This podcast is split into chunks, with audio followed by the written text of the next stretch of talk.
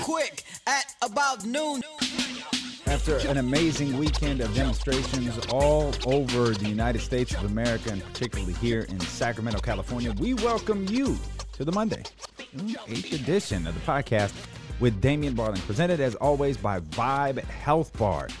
It's a superfood cafe unlike any other where you can get the best superfood smoothies, acai bowls, and organic cold pressed juices in all of the city. They got some great lunches there for you as well. You can use your favorite delivery app or you can pick them up in person. You can even dine in uh, under social distancing guidelines, of course, uh, in Folsom and Oak Park. Uh, the 8th Street location there in East Sacramento was pretty small, so you just do your pickup deal there.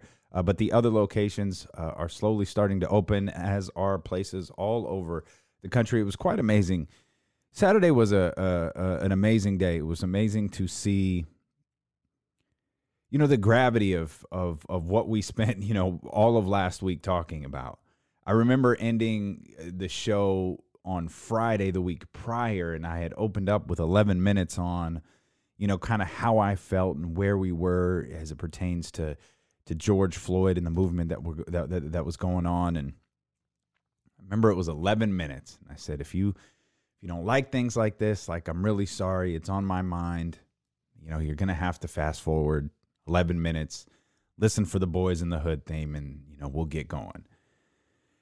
And then Monday came around, and just it was just such a devastating weekend, and I wound up spending you know like 60 minutes on the entire thing and not talking about sports really in any way, shape, or form. And it felt like as you know, last week went on, and of course, the Grant Napear story played a major factor into this because of the circumstances behind his uh, termination and technically resignation from his his two high profile positions. Uh, it it it put us in a position where we consist- consistently had to talk about race, and it was it's this this moment in time right now. It's not really any different than when you know the coronavirus kind of shut down our world, and we started being at you know, stay at home orders and we started trying to figure out, okay, what's going to be next for sports? When are we going to be talking about sports?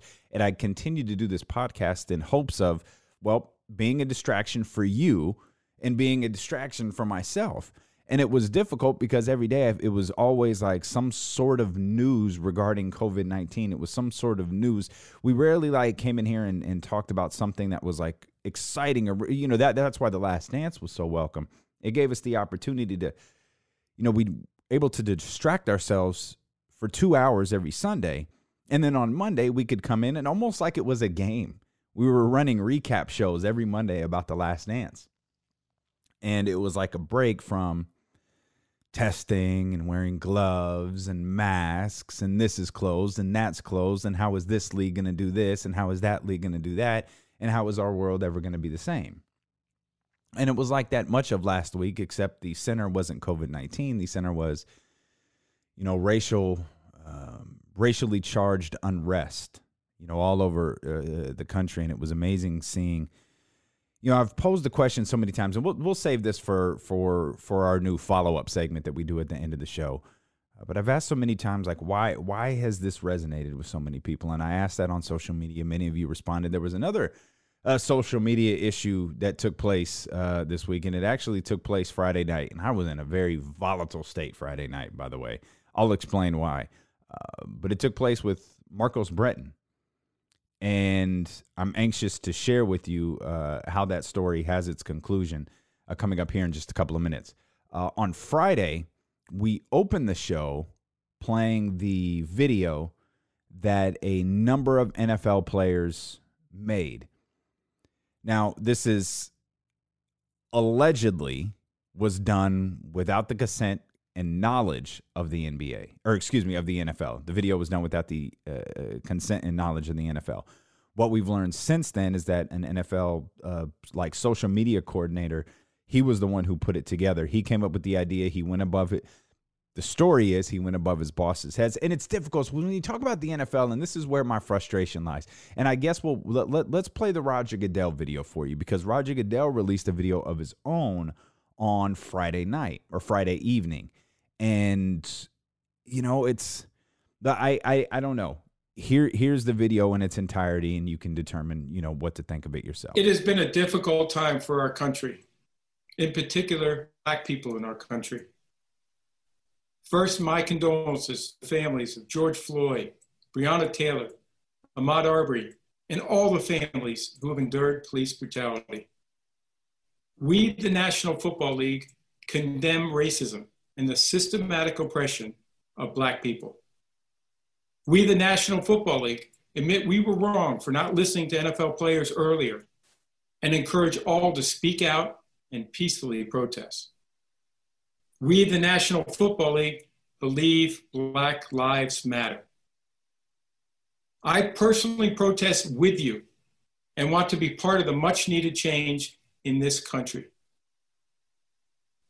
Without Black players, there would be no National Football League. And the protests around the country are emblematic of the centuries of silence, inequality, and oppression of Black players, coaches, fans, and staff. We are listening. I am listening. And I will be reaching out to players who have raised their voices and others on how we can improve and go forward for a better and more united NFL family. Okay. So there's uh, Roger Goodell's 81 second video in its entirety. And now let's let's let's let's start with this.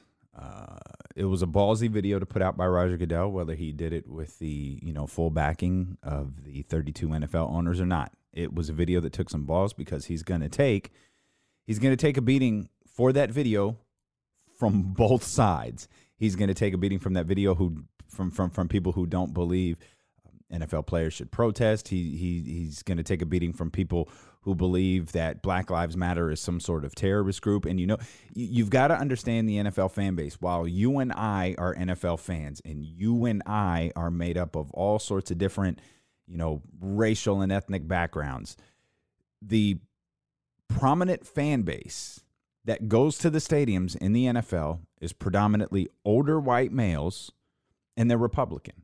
They're older right males and they're leaning and and I don't mean like I think we're I think we're talking and I I know there was a study done on this 2 years ago. I think we're talking as high as 65%.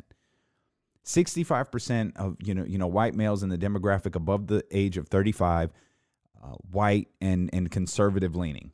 Doesn't mean they're, you know, hardcore Republican, but the, the, the you know the, the category was conservative, you know, leaning to to to that side. And so it it it took you know th- there's going to be people who rip Roger Goodell for this. I'm sure Donald Trump is going to rip Roger Goodell for this. I think he's already commented on it. I don't know that he's ripped him for this, but I think he's commented on it. And then you've got you know the other side. Then you've got people who are looking this like okay, and it's and it's sort of how I. I I'm not going to kill Roger Goodell for the video. I just don't. I look at it like. Ah, anything with the NFL, I have to approach with this like cynical, cynical approach. Like if Adam Silver were to do this, I'd be like, hell yeah, Adam Silver. Like he's always like he gets it. He always gets it. With the NFL, I look at it like, well, what's your angle? Like, what are you, what are you trying to accomplish with this video? Like, what are you trying to get out there? Like, what, what, what point are you trying to make? And one point that people are pointing out repeatedly is there's no mention, and and I, this was my frustration with Drew Brees, is Drew Brees was was asked a specific question about Colin Kaepernick and his protest back in 2016, and then he flipped the script. He made it about the flag. He's apologized multiple times.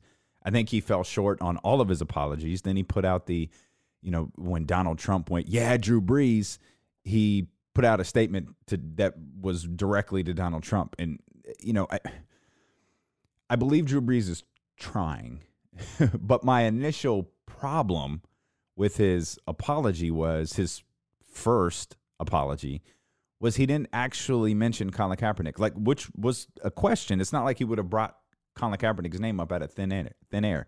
My problem with is he didn't say, okay, you know, I was wrong about what Cap was doing. I I I took Cap's message and I, whether purposely or uh, not purposely, I I mangled the message. I ignored the message four years ago. I didn't take the time to learn it over the last four years. And I purposely mangled that or inadvertently mangled that in our conversation. And for for Cap and for the people who support Cap and, and for the people who support that message that was stated four years ago, I was wrong and I apologize. He didn't do that. That bothered me because again, he wouldn't be bringing Colin Kaepernick's name up out of thin air. So people had issues, you know, you you know the and and you know, and if you don't, I'll tell you because there's a lot of new people listening to this podcast, and I'm so thankful that you're here. I really hope what you dig what we're doing. Um, there's a lot of people like I am a full on Cap supporter. I'm a huge Colin Kaepernick supporter. Have been since day one, and I, it, it's frustrating when you see you know, I don't. So the so the video that came out Friday, and we we aired the the video from the players. You know the the, the video from the players that that came out Friday you know, the the the the hardest of hardcore cap supporters were like, why didn't you say Kaepernick's name? Why didn't you acknowledge that the NFL you you why didn't you acknowledge that the NFL was wrong for blackballing Kaepernick? Why didn't you acknowledge that the NFL was wrong for trying to, you know, suppress athlete protest? And I, I didn't see it that way though. I mean, I can understand. I, I I didn't see it that way. I think there's a time and a place where Cap's name has to be mentioned in the NFL again. Uh, Roger Goodell is in a weird situation because he said, well, teams have been free to sign Colin Kaepernick and they've had to, you know, settle collusion lawsuits and all of those sorts of different things. But there were people, you know, on, you know, the Kaepernick side who was like, well, why didn't you say we were wrong about Colin Kaepernick? Like, why didn't you say we were wrong about, you know, you said we were wrong for not listening, despite the fact you've spent four years saying we're listening why didn't you acknowledge you were wrong for attempting to suppress athlete protests then? Athlete protests that were led by Colin Kaepernick. There's always going to be this uncomfortable conversation that has to happen when anyone within the NFL talk about talks about protest. Because it's always going to go back to number 7 on the San Francisco 49ers it's going to go back to him time and time again. And now there's all these articles about if the NFL truly wants to do this and they truly, truly want to do that, they've got to sign Colin Kaepernick. And it's like, okay, I, I mean, maybe they do. I mean, who who is it? Aldon Smith. Like Aldon Smith, Colin Kaepernick has played more recently than Aldon Smith has. And Aldon Smith has a roster spot in which his head coach is, seems to be very excited to see him out there on the football field. Aldon Smith isn't a quarterback, but still, he hasn't played in five years. So I don't want to hear the argument that oh, Cap hasn't played in four years. He can't possibly walk. Who was the other? There was there was one guy. Was it Josh? I think his name was Josh Johnson. He hadn't played in the NFL. This was two years ago. He hadn't played in the so so Cap had been out what two years at that point. This dude had been out the league four and a half years and he got a. Not only did he get a shot, he actually played pretty well when he got in and, and was in a backup role because he had to play real life games. He had to, he had to play real regular season games. So I, I I don't know that an NFL team needs to sign Colin Kaepernick. While I would love to see that, what I would appreciate just as much is the NFL acknowledging Colin Kaepernick. I understand that you know the difficult waters you've got to navigate when you've got had a lawsuit on your hands. I understand the difficult waters that you have to navigate when you've done non-disclosures and and uh, settlements. I, I get that, but you can also come to an agreement like, hey, we're going to attempt to, you know, we've got a bigger picture here that we've got to deal with. And I don't think you can truly address protest in the NFL. I don't think you can truly uh, uh, address racial injustice from an NFL standpoint. I don't think you can have this big grand statement. It was one of the big issues with the Players Coalition. How are you going to have a Players Coalition when Colin Kaepernick isn't involved? And the way it originally worked is Cap was involved, and I'm a little bit unclear about the circumstances as to why he wasn't. Howard Bryant wrote about it, but I can't recall what the exact circumstances were about how Cap was like involved in the Players Coalition, but on the fringe of it. Like he wasn't he wasn't in the group. He was on some of the initial phone calls. He was kind of a part of the process, but I think he believed, which a lot of people believe, they believed that the gesture from the NFL was not genuine, and I think his fears ultimately turned out to be found, you know, accurate when Malcolm Jenkins sent out that tweet that said, "Hey, if we got is something along the lines I'm paraphrasing. hey, if we got the ninety million dollars from the NFL, would that move you to would it would that be enough for us to stop protesting? And I think when that tweet went out, it was like, or not tweet, sorry, when that private text went out to uh, to the group of the play in the Players Coalition, the, the the original like board, if you will, of the Players Coalition, it was like, oh, okay, yeah, that's what we were, that's what we were expecting. But I can't. I'm not going to kill Roger for the statement. It, it was. I was surprised. I was definitely surprised. I was. I was surprised to hear him acknowledge we weren't listening. Um, I was surprised by a lot of things that he said, but again, with the NFL, it's always this cynical approach where I'll just look at it and like, okay, I can't look at what they do at face value. I have to look at what they do is, okay, what's the like? What do you? What's the motive? What's the motive behind this? I said, and which, and I guess this is where my frustration with all of this lies. The Cowboys put out a video. Like the Cowboys put out a statement about racial injustice and social, and it's like, no, like don't do that. That's why I have difficulties with all of this. And this, and there's no point. We don't need to hold this off until our final segment. I'll I'll throw it out there right now. It's why I wrote on social media and have asked the question so many times, like, why is it different now? Like, what about this moment hit for you? Like, when Tamir Rice was murdered, it, it you didn't like Black Lives Matter didn't like Black Lives Matter started in 2012. Black Lives Matter or 2013 when when Trayvon Martin was murdered. Black Lives Matter like became a, you know three words that everybody knew in 2014 in Ferguson after you know and then we had this stretch where you know it was Sterling and then it was Garner and then it was just name after name after name after name of people that were murdered at the hands of police officers. And I've had many people answer me saying, well, you know, one of the reasons it was different was because we saw a man's death play out over the stretch of nine minutes, eight minutes and 46 seconds. We saw people screaming at the police officer who was sitting there with his neon George Floyd's black, essentially smirking at the camera as all of this is taking place. We saw what looked like a blatant murder, like a murder attempt and a, what, what wound up being a blatant murder right there, play out on camera, right there over the stretch of eight minutes and 46 seconds.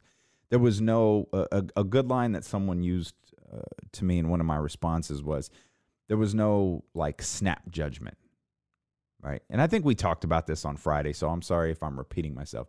But it, let's let's take it out of of why is it so different for you?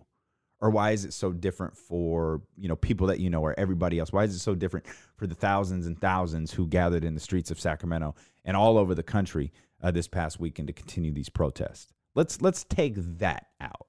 And let's say why is it different for the dallas cowboys? Why is it different for the national football league? Why is it different for amazon why is it different for you know major media companies across the country why all of a sudden is Black Lives Matter a phrase? Why is all of a sudden Black Lives Matter three letters that they're so willing, or three words, excuse me, that they're so willing to use when for so long people stayed away from it? Why did people allow the waters of what Black Lives Matter is to be muddied? Why did they allow people to speak about that group as if it's some sort of terrorist group? And I understand the dynamic of the so called leadership in Washington, D.C. I, I get that. But you've you, I, we collectively have to be smart enough to not fall for that stuff. We have to be able to think for ourselves. And it appears and that's what I can't get. That's what I don't understand is Amazon thinking for themselves. Is Postmates and all of these like emails that I get in support of black eh, are are they all thinking for themselves? Or are they looking at this as a PR opportunity? And it's difficult to not do it that way. It's difficult when I see the effing Dallas Cowboys putting out a statement about social justice. This is the same organization that said they would fire someone who protested during the national anthem. This is the same group who marched out there in the most dramatic, nonsensical, choreographed, you know, move where they took a knee during the national anthem. And what was hysterical about it, if you recall, they locked arms. They walked out together. They took a knee. The national anthem hadn't started. They took a knee. The crowd erupted in boos. just to go back to what we were talking about about the NFL fan base, the NFL fan base that goes to arenas. The crowd erupted in boos. This was before the national anthem. And then they got up, they backed up, the flag was rolled out, they stayed locked armed, they stayed standing, and the national anthem played.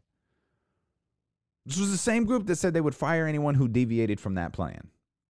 Of course, I never believed Jerry because I was always like, okay, take a knee, Zeke. Let's see what's ha- what happens. Take a knee, Dak.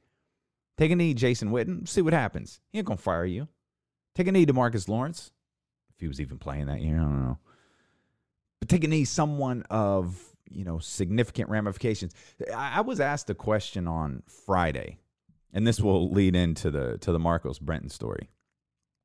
I was asked a question on Friday, like, are you cool with like, because you kind of were, you know, day one with Cap and you were about this movement and you understood it and you tried to preach about it and talk about it. Like, are you cool now that like so many people are on board? And it's not, and again, when I say people, I don't mean like you.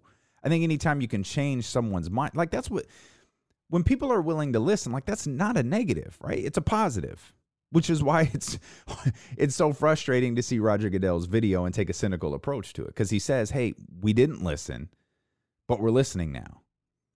The frustration around that is you said you were listening before, but you were lying because it was a PR stunt because you had to appease your players who are pro- predominantly black and then you had to appease a certain portion of your fan base. And I believed you then and you didn't reward me for it. So now I, I, I don't believe you. And I look at the Dallas Cowboys. I look like you you're making a this is a PR statement. That's all that this is. And I was asked the question like, are you okay with all of these people who are on board? Like, I'm okay with anyone who has changed their mind on Colin Kaepernick. I'm okay with anyone who has changed their mind on Black Lives Matter. Like, I, I just I'm not as okay with businesses because I don't believe your statements to be genuine except for Ben and Jerry's. Ben and Jerry's statement was about his like I never I I know the sentence does not make sense. Ben and Jerry's, the ice cream place, their statement was as that was as real as it gets. There was no wishy-washy stuff. There was nothing to be left to interpretation. Uh, interpretation. They were as clear and concise as you could be in a statement like that. Everybody else just kind of tiptoed around the issues. No one really wanted to acknowledge what we're talking about because no one wants to offend their their their respective police force or no one wants to damage their relationship that they may have with you know, a, a, police force or a police union or whatever it may be is there's this weird thing where you know when we talk about in when we when we talk in generalities right we well, black people that like when, when we talk about stereotypes well black people this and white people this and Mexican people this and like we talk in very generic terms. We talk in very general terms, I should say. You can't talk in general terms about the police officers. They get really upset. When you use the term like police brutality, for some reason the police think you're talking about all of them. And what phrase do we hear so often? Uh, you know what it is. We went over this last week. It's the bad apple phrase. It's the bad apple line. Oh, you got a few bad apples. Feel like there are some bad apples in the NFL, and I think one of them is the Dallas Cowboys. So when they put out a statement about racial injustice and they put it like, I don't believe you. Like, come on, man, you showed your ass four years ago. I don't believe you. And so we'll we'll you know we'll move on to others. Well, I, I, I don't want to move on just yet. There's a couple of other things I want to talk about as it, as as it pertains to this, but it won't it won't take super long. Uh, one of them is Adrian Peterson. See, this is this is something about the movement that I don't particularly love. Like Adrian Peterson says, you know, he's he's still a member of the, you know, the team in Washington. Very productive running back last year. He was asked about Drew Brees and his comments and the stuff about, you know, disrespecting the flag. He was asked about all of that. And then he says, I am going to, without a doubt, I'll be taking a knee during the national anthem to protest racial injustice. First game isn't going to be played for like what are we in? We're in June, July, August. I mean, we're we're a good three months away from the first game being played. It's going to be usually what the beginning of September. We're not going to see Washington until probably the second week of December, second weekend in December. So, okay, so we're going to make this proclamation now that we're going to take a knee during the national anthem. now it's like, okay, if you're going to do it, like, cool, do it. But Adrian Peterson has put himself in a difficult position now because he has said this. And now, if that first week rolls around and maybe he decides he doesn't want to, maybe he realizes that, that, that there are financial ramifications for, especially for a guy who's at the end of his career. Adrian Peterson, as good as he was last year, he's not a difficult guy to cut. He's not the Adrian Peterson from Minnesota. You know, he's not the Adrian Peterson who won the MVP. He's he's a, he, he, while he's been productive, he's a significantly more easy cut. And maybe he gets a talking to. And maybe he walks that comment back. Then what do you do? The NFL takes a hit. Adrian Peterson takes a hit. I don't like the idea of these grand proclamations of I'm going to protest during the national anthem because it's not organic that way. I don't think Colin Kaepernick sat around for a year going, I'm going to protest during the national anthem and it's going to cause this big ruckus and we're going to get a bunch of attention. Colin Kaepernick had been sitting on the bench for two games before anyone noticed. No one noticed he was doing it. No one asked him. No one did it. He just went about his business. He didn't stand for the national anthem. He sat back on the bench. It was no big deal. And then one grainy cell phone pic caught it. It was like, hey, what's going on here? It went out to beat reporters. Beat reporters got a hold of it. They went to the 49ers and asked them about it. And then came the 18 minute speech that we played for you a couple of days ago. So there's nothing I there's nothing organic about this and I don't like this, you know, I and maybe it's not necessarily Adrian Peterson's fault. Maybe this is a question that's going to be asked, you know, through, you know, these media availabilities until training camp starts in a in a month and some change well, what is your stance on social justice? What is your stance on protesting during the national anthem? And those are difficult questions for NFL players to ask because when you ask them now, you're in the heat of the moment and you want to respond a certain way. Whereas you might not feel that way. And that goes back to, you know, that goes back to another question that I've been asking. What happens when this isn't a trendy topic somewhere? It's it's one of the reasons that I believe that Sacramento Kings deserve such such a claim for what they've done they made a partnership with Black Lives Matter and Build Black here in Sacramento, and they've made it a partnership. They've made a commitment to continue to seek, you know, racial equality. It could they continue to seek an end to social injustices such as police brutality. They have made those commitments. They made those commitments when the water was piping hot. It was boiling hot here in Sacramento and they jumped in with both feet and said, This is what we're going to do. This is how we're going to deal with this.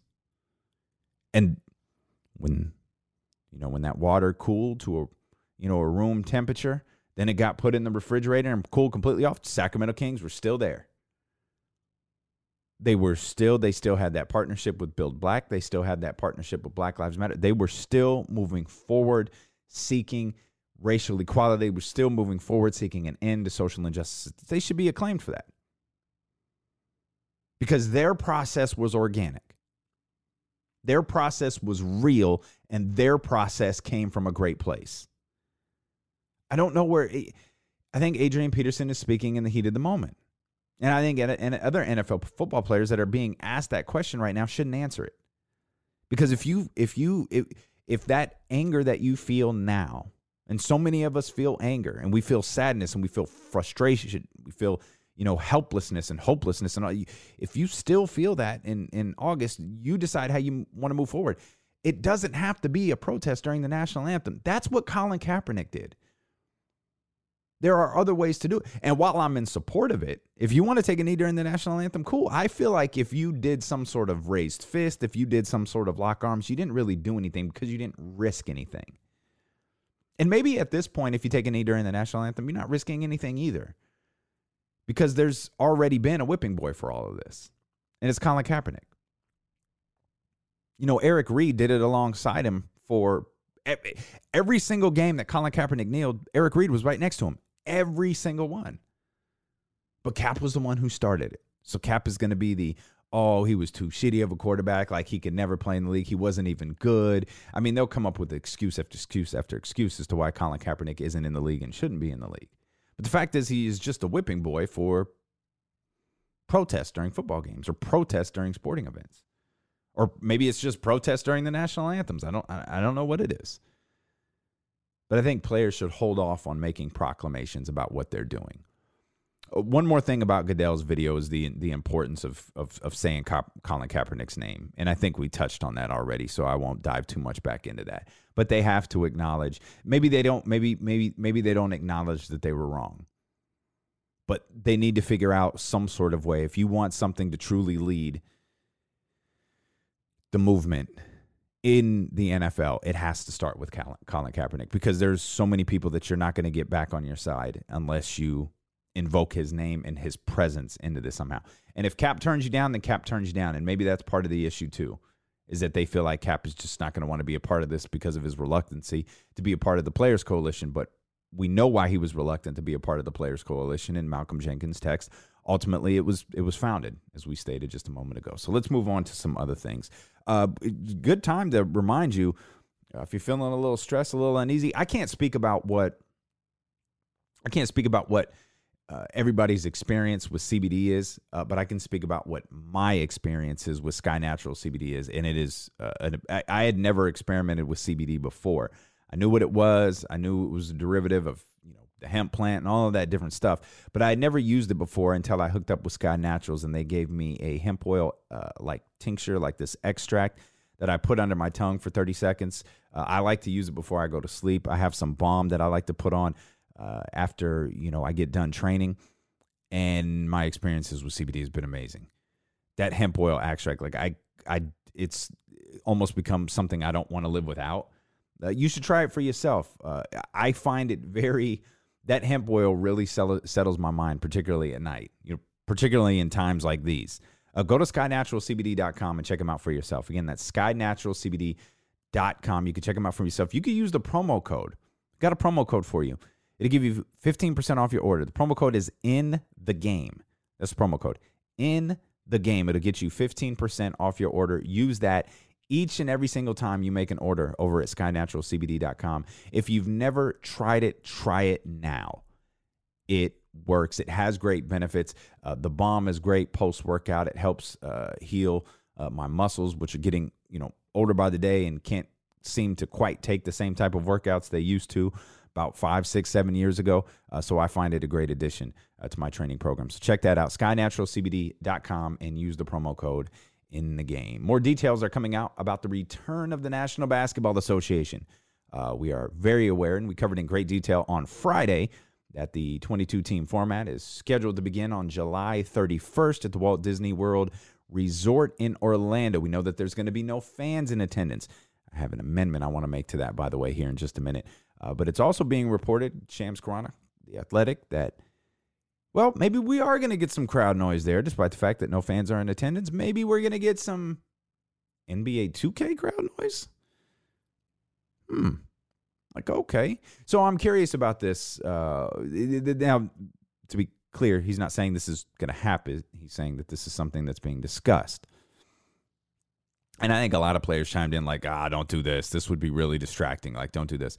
My my my gut tells me that this is a television production. This isn't like an. I, I, I mean, I don't think they're gonna pipe in crowd noise over the arena, like like in in the Walt Disney Resort. I don't think that's where the crowd noise is gonna be coming from. I think the crowd noise would be coming from from a television truck, so it sounds different for because if you shoot the game in a certain way, and again, we don't even know what the camera setup is going to be. But if you shoot the game in a certain way, there's only going to be certain times where you realize there aren't any fans there. It's going to look weird if you put the if you put the benches kind of on the hard camera side where the steady camera sits. You could avoid, you know, you could really avoid most of the crowd. You could focus in on the court. And from a television standpoint, if you're piping noise in on the truck, I'm not a video game guy. I don't have any video game console, so I don't really know what NBA 2K noise sounds like. Like I can imagine, but I don't like I, I don't pretend to be an expert on video games. But if you're piping it through the truck, I don't think it's a terrible idea. I don't think you want to blast it in the like I don't think you want to blast it in the arena where like the home team has the ball and it like it kind of goes quiet and like they cheer when they make a basket or you know, it, they boo. Or I don't think that's the way to go. I don't think you want to go in arena noise. But if you piped it through the truck, I mean, I think that's something they're talking about with the NFL as well. The NFL is the same thing. The NFL, again, the strategic shot. You ne- you never see the fact that these guys are playing in empty stadiums. Assuming they're going to be playing, I mean, they're going to be playing in predominantly empty stadiums, even if it's not 100% empty. So kind of the, the the the, crowd noise, and again, I believe this is a part of the television presentation, is something uh, that's being discussed quite a bit. I did wonder though, in Florida, this you know, or that's where Orlando is, ladies and gentlemen. Uh, Florida is starting to open sporting events. Of course, there's no sporting events happening, but they're starting to, you know, they've made they've they've said things like, well, maybe we can get back to, you know, 50% capacity of of crowds so whatever the venue holds, we could get to 50% of that. And obviously organizations like the WWE are very interested in that as they could, you know, start to slowly fill up their performance center with fans uh, as they've been just in recent weeks using other WWE performers to act as fans. Uh, AEW, who also does a lot of filming in Florida, uh, they could start to fill up venues that they've booked there uh, in the Jacksonville area, other part of Florida. They, Florida, they could fill in um, up to 50% capacity. Now, these are things that you could start doing in the coming weeks. And it's NBA isn't scheduled to be back till July 31st. And again, my belief is they just want to get through the season. But I do wonder if when families are allowed in, and families are allowed in, I believe it's the second round of the playoffs moving forward. So they got to get through the regular season, uh, got to get through whatever a potential plan looks like, got to get through the first round that eliminates a I mean a whole bunch of teams have gone home by that point. And then you can have a certain number of family and friends come in. I assume this is family and friends of players, family and friends of coaches, you know, whatever the dynamic of your team is. I guess that's I don't know, you know, there's a there's a a, a hard number for the amount of people per team that can come. That number is 35. I don't know if it's up to the teams to decide uh, how many people can come like how many family and friends can come f- like from within their organization. I, that's a you know it's a dicey thing to work out, but it's something they're trying to figure out. But with arenas being allowed at fifty percent capacity, by the time that you know basketball starts, or at least by the time that family and friends get there, maybe as the NBA finals come around, maybe you can start to put family and friends in the arena. Now, someone who's uh, more familiar with the NBA than I am said, ah, that might not be a bad idea. I mean, that that might be a bad idea. You know, some of the things that family and friends yell, you don't really hear because it's, you know, they're in an arena with 17,000 people. You probably don't want those things being yelled when it's pretty audible. Uh, okay, and that would that would that also might mitigate a home, any. I mean, I don't know what home court advantage. There is no home court advantage, even if the Milwaukee Bucks are playing on a Milwaukee Bucks court, there's no home court advantage. But I, th- I think there's something to this. If in the NBA finals come around and you can fill up with social distancing guidelines, I don't know why not. Maybe maybe you have to tell family and friends like, hey, you know, maybe maybe not yell things that you might normally yell at, at at arenas. And again, this person's far more familiar with that stuff than me, so I I I you know kind of let that be more of the gospel. But I thought it would work. Oh, I'm I'm trying to come up. It sounds better than 2K noise to me. Major League Baseball falls on its face. You hard to believe, I know. How about this? Let's touch on this one real quick. The Oakland A's have reversed course on their decision to cease payments for their minor league players. Uh, John Fisher admitted that he made a mistake on Friday and that he'll continue to play the organization's minor league players their $400 a week stipend for the remainder of what would have been a typical minor league season. Uh, those players will also be paid uh, retroactively uh, to when uh, John Fisher cut off the payments. So I guess you live and you learn. That was a horrible, horrible, horrible decision on on the part of the Oakland A's, specifically on the part of owner John Fisher. Uh, so it's good to see that they recognize that. Obviously, they recognized it more because they took significant – backlash from that.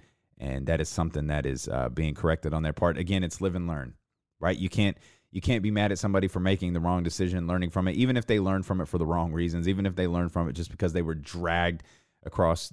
You know, it takes a lot to be dragged across the you know the coals by Major League Baseball fans, considering the fact that Major League Baseball continues to just fall on its face over and over and over again as it comes to coming back to baseball. I think the last thing we talked about is that the Major League Baseball owners rejected a players association plan for a 114 game season.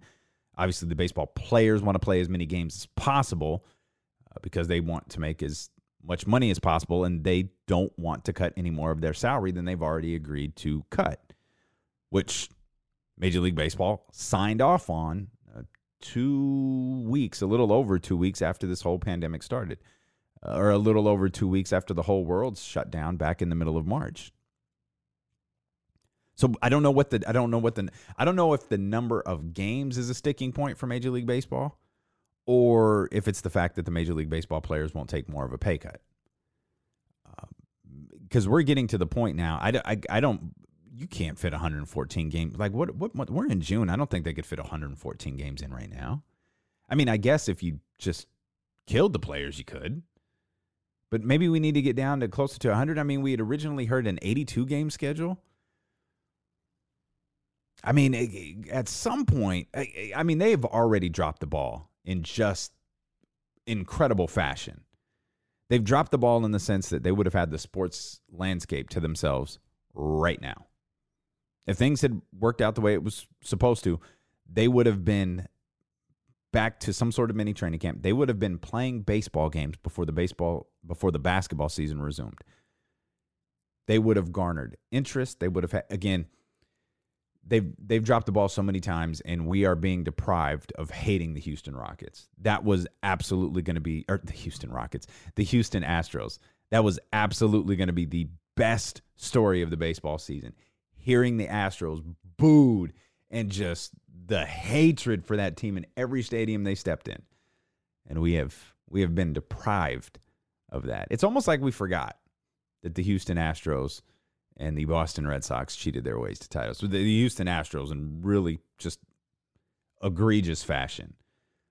I guess the Red Sox maybe, you know, according to Major League Baseball's findings, not so much. I don't know what the magic number for them is though. I don't I don't know if if, if it's and I don't even know if it's a magic number in terms of games. Maybe it's just we need the Major League Baseball players to agree to an even more significant pay cut than they already took. But this this organization just continues to lose. They just lose at every turn. They can't get right. They had such a golden. Imagine that first baseball game. And now, I mean, sure, like people, I, I guess people will be happy when baseball's back, but I think in some sense, that first baseball game comes on, it's going to be coming on around the same time basketball is, if not later. You're looking at it like, almost like that, you know, that kid that can't stay out of trouble. You just look at him like you just never learned, do you? That's how I feel like when I look at Major League Baseball. You just never learn. You literally and figuratively cannot get out of your own way. And Conor McGregor has retired again. Again. Uh, this is his third time retiring. As a matter of fact, this is his third time retiring on social media. He once uh, retired when he refused to show up and promote his match against uh, Nate Diaz.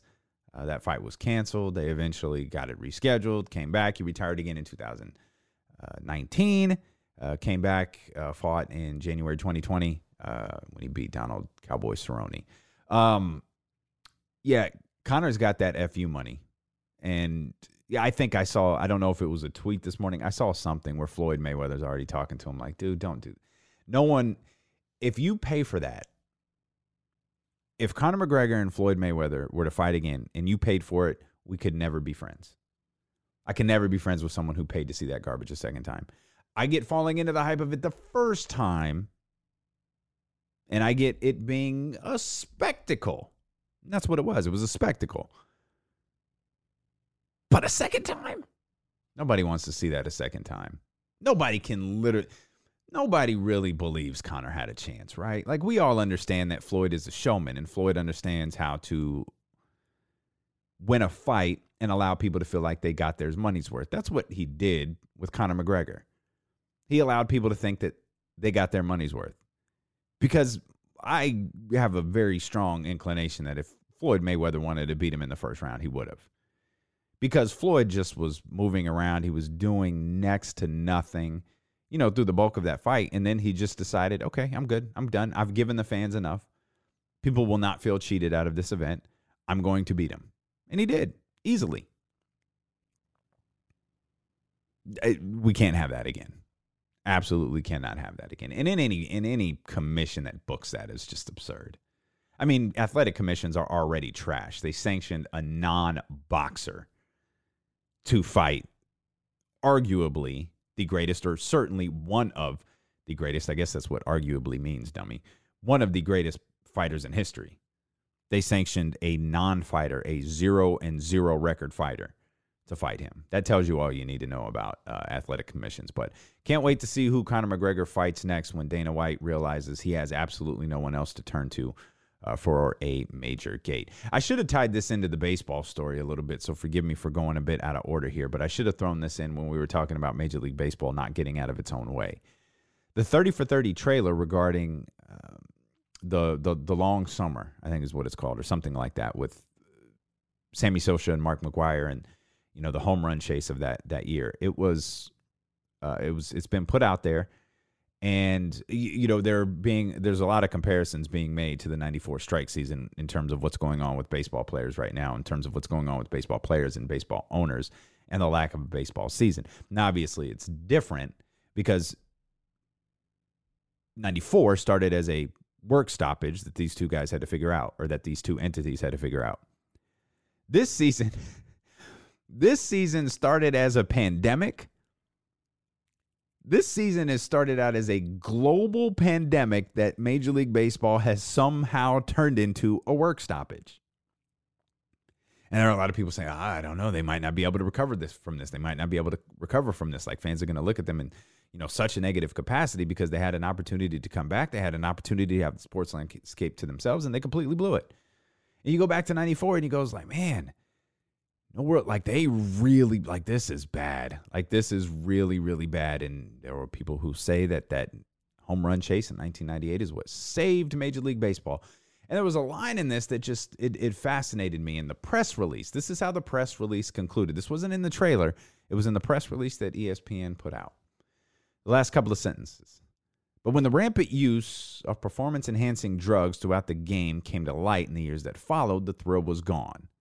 Or was it the PEDs might have cheapened the accomplishment, but the excitement at the time of the chase was real and undeniable. And as I watched the trailer, I thought, oh, I think they're really just going to talk about the home run chase.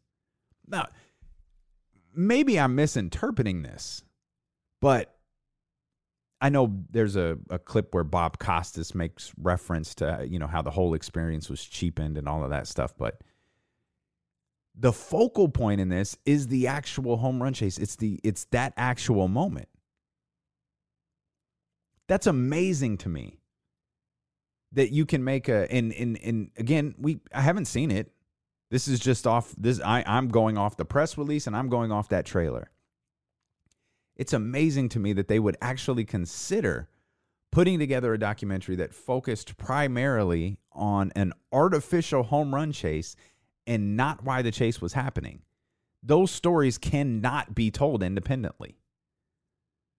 You cannot tell the story of the excitement of a fake chase for a home run record in 1998 without telling the story of why the chase was fake, why it wasn't real it's one of it's one of the most like why there is just so much hate for Barry Bonds and him going, you know, 73 and then him breaking Hank Aaron's record and all of that. But it feels like there's less towards Mark McGwire and Sam, Sammy Sosa. I think I think Mark McGwire maybe has been forgiven because he acknowledged it. Sammy Sosa, I think, is just looked at as like uh, he's a weird cat. His appearance has changed quite a bit, and you just kind of go, uh, whatever. I mean, he's just one of those guys who I I think there's a line where I think Mark McGwire says something like, "I didn't know Sammy Sosa existed till he hit 20 home runs in June." It was like, really? Like I knew Sammy Sosa existed. I just didn't. He wasn't that. Like he wasn't. He wasn't that. Like he wasn't a guy that I would think would be at the biggest story. You know, be, be on the forefront of the biggest story in baseball. Mark McGwire is a guy I knew very, very well, obviously because his time in Oakland and part of the Bash Brothers and all that. I'm just fascinated at the thought that ESPN might actually try to tell this story without focusing on what the actual story of this home run chase is. Again, I'm basing this off what I've seen. I'm basing it off the trailer. I'm basing it off the the uh I'm basing it off of the press release. And unlike, you know, Lance Armstrong, this is one that I'll I will happily sit down and watch. Let's do a couple of follow ups here as we begin to wrap things up on this Monday edition. Again, appreciate you so much for being here. If you're new to the show uh, and you're on Apple Podcast, if you could subscribe, rate, and review the show, uh, that is huge for us. We had a lot of traction on Apple Podcast last week. We started to get picked up by people who live outside of the Sacramento area, people who live outside of Northern California, and they can find out everything that we've got going on here on the podcast with Damien Barling. If you hadn't had the opportunity to check out Relive with Damien Barling yet, go check that out. If you're an old school or new school wrestling fan, old school fans, I think you're really going to love this. It's a podcast unlike anything I've ever done before. It is a documentary style podcast. Episode number one is available right now, featuring Stone Cold Steve Austin and The Rock at WrestleMania 17. Episode number two drops this Wednesday, and it focuses on CM Punk and John Cena at Money in the Bank in Chicago. We tell the story of CM Punk before that match, and we tell the story of CM Punk after uh, that match. Uh, it's a it's a I'm proud of this work, man. I'm I'm really proud of that podcast. I think it's something special, and I really hope it uh, catches on. Uh, so a couple of follow ups, man. Much love to the Athletic. They had to let 46 people go this week, uh, eight percent of their workforce. Um, you know, a lot of their podcasts were done away with, including one that was hosted by uh, Jason Jones and Kenny Callaway. Jason Jones, his place at the Athletic is safe. Uh, Kenny Callaway, Sacramento guy. Unfortunately, his time there is done. I wish Kenny nothing but the best. He's a good dude. Uh, we think a little bit differently in terms of his approach of, you know, other local media members here, uh, and I hope at some time he reconsiders the way he talks about the folks over at Kings Herald. But uh, I think he's a good dude, and I think he has a bright future ahead of him. So. Uh, NXT Takeover in your house was this week. I didn't get a chance to watch all of it. I did watch the Backlot Brawl, which was it was kind of part match, part cinematic shoot, and it, I thought it I thought it was good. I thought the show overall was good. I don't think there's ever been a bad NXT takeover, uh, but I've got to watch the show in its entirety before we launch the weekly edition of the wrestling podcast over on Patreon. Uh, by the way, if you haven't joined us on Patreon yet, thank you to all of the people who have. We got a lot of new subscribers yes uh, last week. Not just people who subscribed to Be Conscious, uh, not people who just subscribed for the weekly edition, uh, the wrestling podcast but there were people who subscribed just to support the show. Uh, there's a tier there that just you, you, don't really get anything out of it except you you just show your support really for this show. And for that, man, I am super super thankful. We're building something special over there. So go check us out at patreon.com. On Friday, I mentioned to you I was in a bit of a volatile state. I was having a conversation about uh, whether I was okay with people's sudden change in their stance on Colin Kaepernick, people's sudden change in, in, in terms of athletes protesting and all that stuff. And everywhere you look this weekend, whether it was in Sacramento with the Sacramento Kings or it was in Los Angeles with Russell Westbrook and DeMar DeRozan or it was in Philadelphia or it was in Atlanta with Dan Quinn and the, the, the general manager of the Atlanta Falcons. And you, you, you saw athletes and, and figures associated with, with, with athletic teams protesting all over the country. I was asked about how I felt about people changing their stance on that. And all of a sudden, when they weren't about it four years ago, now all of a sudden they are. And we were talking about these businesses. And as I got off the phone, I, I kind of had worked myself into a place of frustration. And I was in the kitchen and I was, you know, just getting dinner together. And all of a sudden, I hear a series of text messages like, I, I mean, seven, eight, nine in a row. And I thought, well, this happened a couple of days ago and you know we know what the story was at three o'clock on Tuesday. All right, what is this? So a, number of different people had sent me a tweet that Marcos Breton of the Sacramento Bee had put out uh, on social media that said something he had quote tweeted. This was after the Roger Goodell video, and he had quote tweeted uh, a New York Times article saying that Roger Goodell owed Colin Kaepernick an, an apology, and after you know he had quote tweeted that, and then he had also said, "I would also ask my friends at KNBR and Sports 1140 to reflect on, you know, how they discussed Kaepernick and why they were so willing to spread lies about him." And I looked at that and I thought, who's he referring to? And I quote tweeted him back like, "Who are you talking about?" Like Dave, I, I you know, Dave plays both sides of the fence. Like he tries to appease everybody. Like he rarely takes a stance against anything. I know it wasn't me, and it wasn't Ken, and it wasn't Jason, and it wasn't Chris. It certainly wasn't Doug. The one guy who it was, you talked to a couple of days ago and said that, well, we need to we need to use this as an, a learning experience. And he was fired. And you didn't mention anything about Colin Kaepernick in that article. So who are you referring to? So I got like I got really upset and started to recall, you know, money that I had lost because of my stance on Colin Kaepernick, and I kind of started tweeting that. And this went on. You know, I I think I put up three tweets, and I then I, I replied to some people, but I kind of left it. And Marcos didn't respond to me, which is fine. I wouldn't either. But he started responding to like Ken, and then he started to respond to other people who were tagged in various posts. And I thought, like, he's he's just not responding to me. It's like okay, and I've never interacted with him. Like I, I'm, I obviously I know who he is. I don't follow him. Uh, he doesn't follow me. We do, you know, we maybe you know he wasn't aware of me, and I don't know anything past him. Past like I've, I've seen his articles from time to time, particularly most recently the Grant Napear one. So sometime on on on Saturday, I was like, all right, just forget it. Like I'm gonna send him an email. So I sent him a very lengthy email explaining why that tweet that he put up was so infuriating to me because of you know what I had lost personally and what I believe it ultimately cost our show. And he responded to me and you know he he appreciated the sentiment of reaching out and we had a a, a lengthy text exchange or excuse me we had a lengthy email exchange. And so ultimately how this played out is I'm going to talk I'm going to talk with Marcos Breton today and he's going to be writing an article about what it was like covering Colin Kaepernick at Sports 1140.